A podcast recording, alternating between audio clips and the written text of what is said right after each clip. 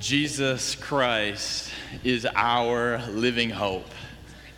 And right now, I want to invite a couple of young ladies to come join me up on the platform who are here to declare that Jesus Christ is their living hope. And so, Holly and Morgan, if you could join me up here on the platform. Holly and Morgan, um, well, Holly is a junior at Kenowa Hills, and Morgan is a sixth grader up at Sparta. And they come here today uh, to profess their faith in Jesus Christ. And as they're making their way up here, I just want to let you know that over the past couple weeks, both Holly and Morgan have appeared before our shepherding team, and they gave an excellent witness and testimony to their faith in Jesus Christ. But now they stand before you, their church family, to publicly declare that Jesus is King.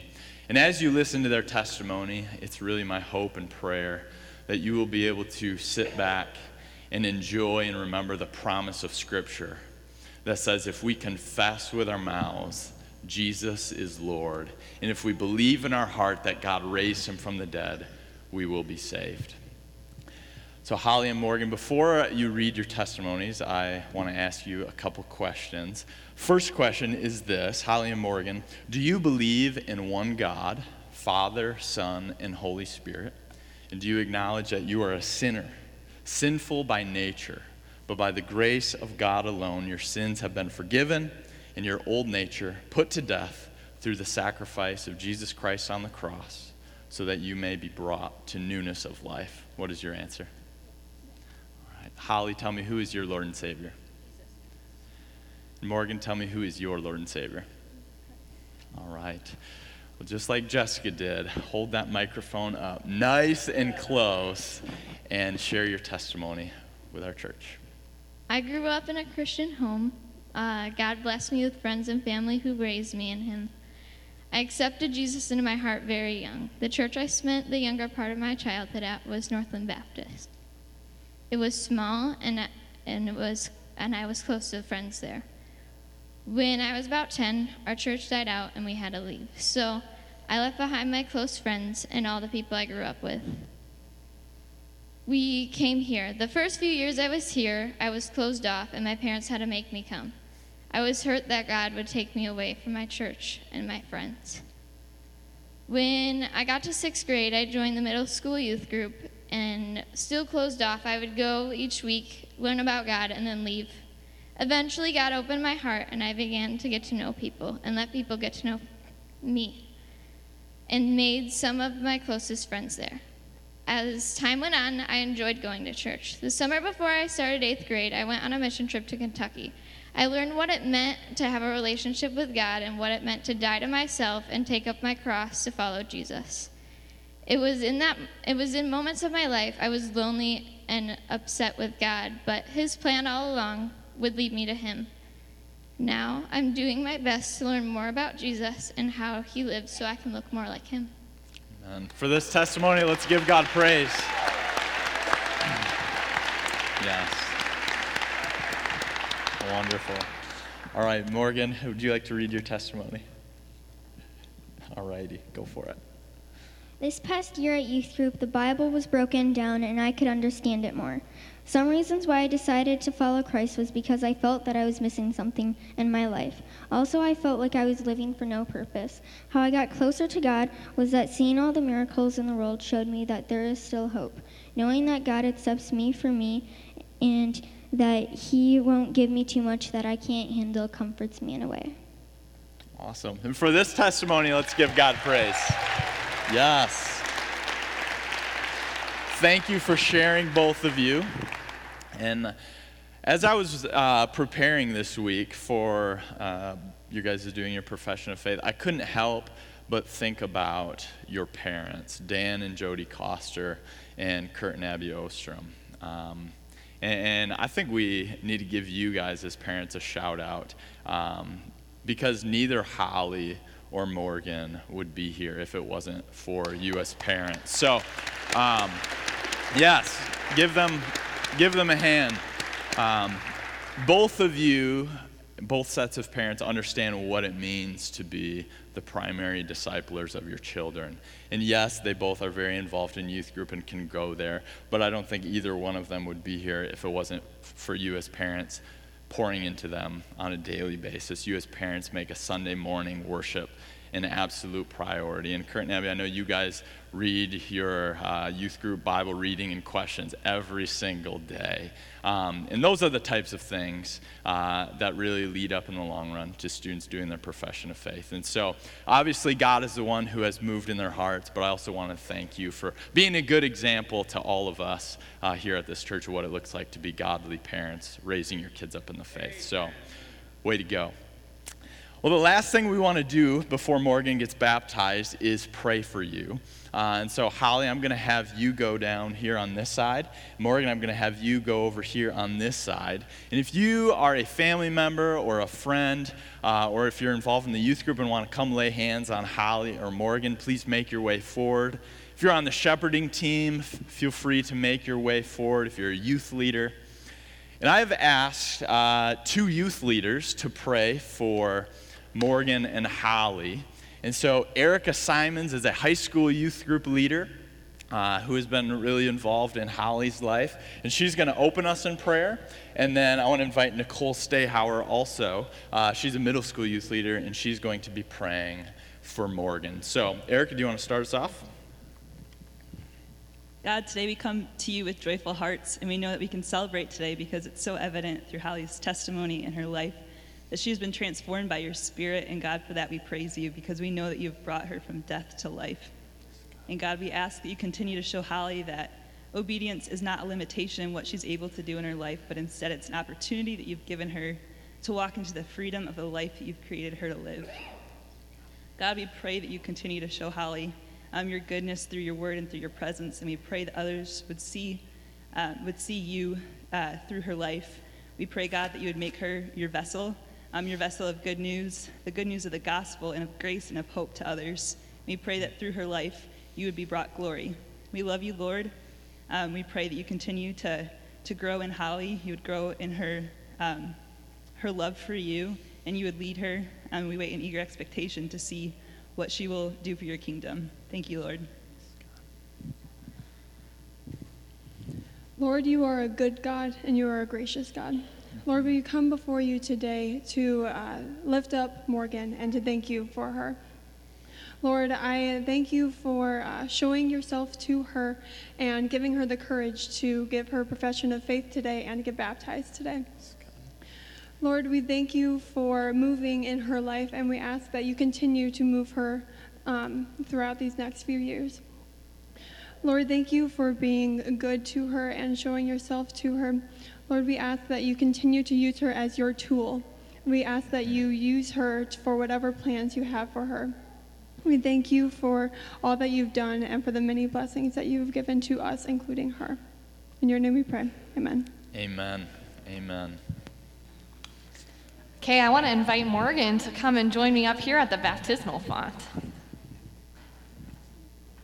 As we've already talked about today, water is a symbol of the sign and seal of the Holy Spirit being given to us when we become believers in Jesus Christ. Morgan, you can go ahead and come on and step up. Yep, you can take your shoes off. It might be easier that way. Come on in. I'm going to invite you to go ahead and sit right here. Jesus' call to his disciples is really simple. Yeah, you can go ahead and sit right there.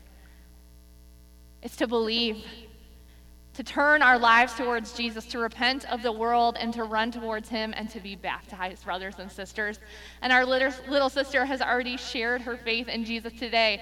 So today we come to the renewing, the restoring, and the refreshing waters of baptism as our little sister says yes to Jesus Christ. Here we remember what Jesus has done for us, and we get to share in the promise when we share it in life with Him. So, Morgan Renee Ostrom, I baptize you in the name of the Father and Son and Holy Spirit, buried with him in his death and raised with him to new life. Amen.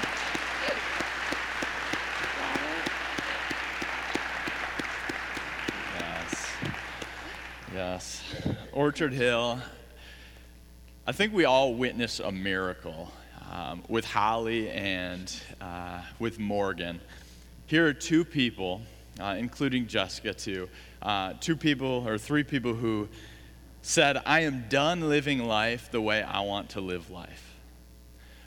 It's a miracle because they have, as Holly's testimony said, denied themselves in order to live for Jesus Christ. And the beautiful thing about this morning is because of Jessica's and Morgan's and Holly's profession of faith, because of their faith in Jesus Christ and through God's grace, we know that they have crossed over from death to life.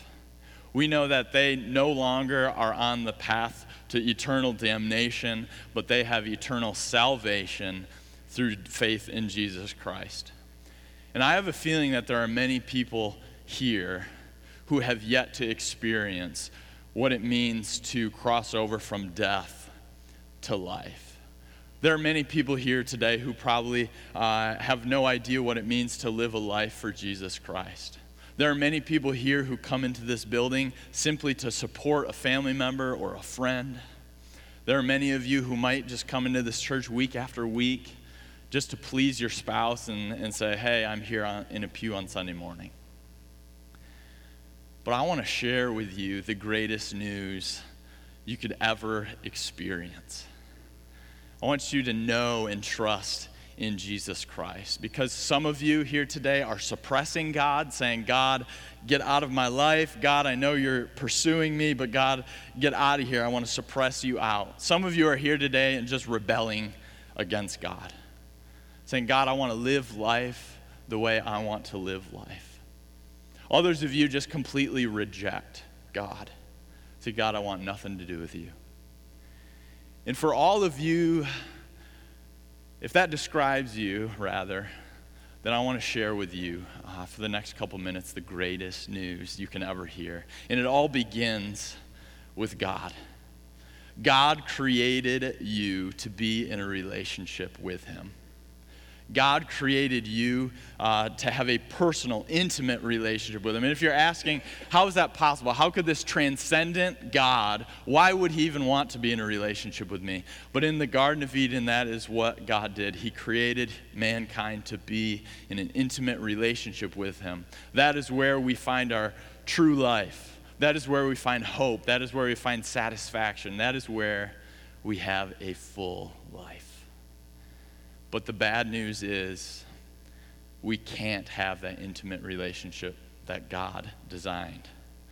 We can't have that because Romans 3:23 in our Bible say, "For all have sinned." That means you have sinned, I have sinned. You have disobeyed God, I have disobeyed God. And because of that, Romans 6:23 says, "The consequence of sin is death, physical death." Spiritual death. You and I, because we have sin, deserve eternal damnation, eternal separation from God. But God did something about that separation. 2,000 ish years ago, Jesus Christ came to this earth. And Jesus Christ lived a perfect life a life of moral purity, a life of complete obedience to the will of God the Father. But despite living this life of absolute perfection, the world wanted to kill him. The one person who has ever walked this earth that doesn't deserve death died. He was crucified. And so, what the worldly leaders did, they, they arrested Jesus, they beat Jesus, they spit upon Jesus, they mocked Jesus, said, Hail, King of the Jews, right? And then they pierced him they nailed him to the cross. The crucifixion of Jesus was a brutal, brutal event. But the crucifixion of Jesus, the physical aspect wasn't the worst part. You see, when Jesus Christ was hanging on the cross, God the Father poured out his wrath upon his one and only Son. God the Father poured out his wrath, poured out judgment upon Jesus Christ as he hung there on the cross. So much wrath and so much judgment that the Bible says the world went dark for three hours. So much judgment that the ground shook. And after Jesus experienced the wrath of God, the judgment of God up on the cross, he died. And if you're sitting here asking, why would God do that? Why would God pour out his judgment on his perfect son? The book of Isaiah tells us says Jesus he was pierced for our transgressions. He was crushed for our iniquities. Jesus Christ was pierced on a cross because of your sin and my sin. He died the death on the cross because we lived lives of disobedience. And the book of Isaiah continues by saying, The punishment that brought us peace was on Jesus. And by Jesus' wounds, we are healed. Why did Jesus die on a cross? It was to reconcile us back to God the Father. Jesus paid the penalty for our sin. Jesus paid the punishment that we were supposed to get. And I often explain it to kids at youth group like this. let's say I was in high school and I punched somebody in the face, and I go down to the principal's office and he says, uh, Greg, you have a 10 day suspension for punching somebody. But the gospel is kind of like a perfect 4.0 student who never gets in trouble going into the principal's office and saying, Hey, I know I've never done anything wrong in my life but I want to take the suspension on behalf of Greg. That's what Jesus did for my sin. That's what Jesus did for your sin. And the good news doesn't end there. After Jesus died, they placed him in a tomb. And after laying in a tomb for three days, Jesus Christ rose from the dead. And when he rose from the dead, he declared he had victory over sin, he declared he had victory over death.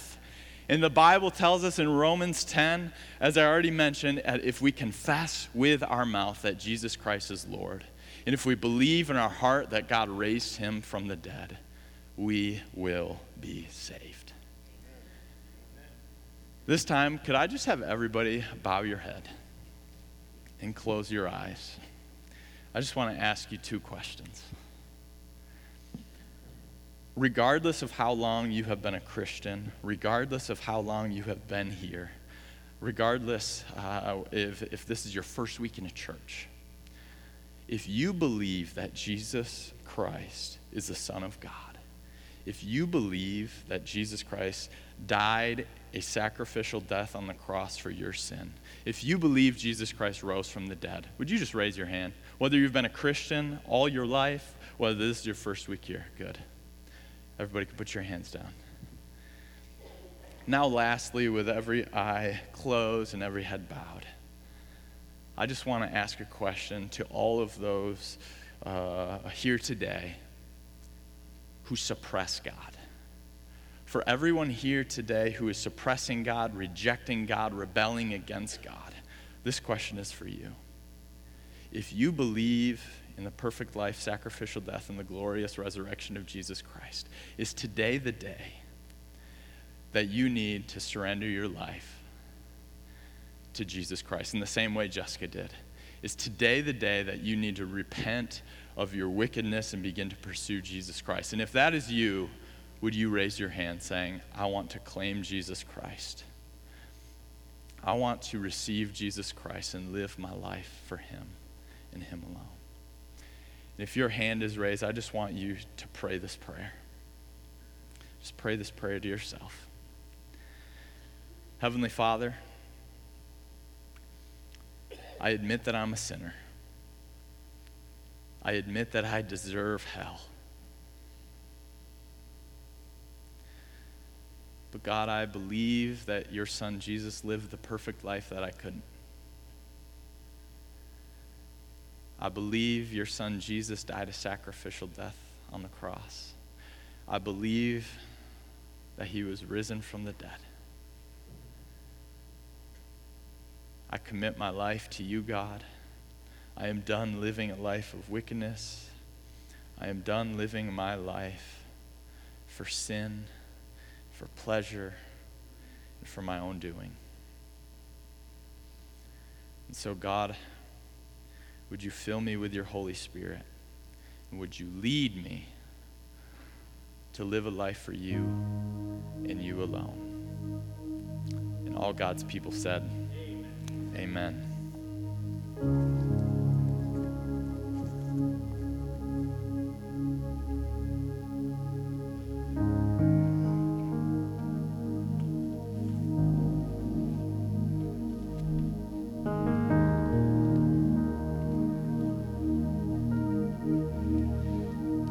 Are here today and that was a commitment that you made, I just want to encourage you to tell somebody, to let somebody know that that was a step of faith that you made. And uh, you may stop by the connection corner in the back. We have some resources that maybe will help you on your, your walk. Uh, also, we'll have some people forward here at the end that would love to pray with you and encourage you. So just, uh, we're on your side. We're with you. This is a great thing that you have done, uh, making that uh, step of faith. And so I want to encourage you uh, to at least uh, let somebody know. That message that Greg shared is a message that should be on the lips of all God's people. All God's people. It says, always be prepared to share the hope that is within you. And that's one of the, uh, the, the, the convictions that we take with us as people here at Orchard Hill Church. And so, also in the back in the connection corner, you can find a little bracelet like this, which has, uh, it's the four, and it's the four symbols for the gospel, which Greg just shared with us. And I encourage you to pick one of those up and wear one. So as people ask you about Jesus, you'll be reminded and uh, you'll know how to share that gospel and that hope that you have within you. Because all of us have a story. We all have a story. We heard Morgan's story, uh, we heard Holly's story, we heard Jessica's story. They're all stories of good news. And uh, good news is not to keep, is it? Good news is to share. And uh, my prayer is that many more of you will join us at our next Party Popper Sunday as we as we celebrate the new life in Jesus Christ. It's been a beautiful morning to celebrate, and I just want to ask you to get your party poppers out. Because this morning, Orchard Hill, we, we have witnessed God doing just a tremendous work in a lot of different ways. And so, right now, I just ask for Jessica and for Miley and for Hudson and for Holly and for Morgan.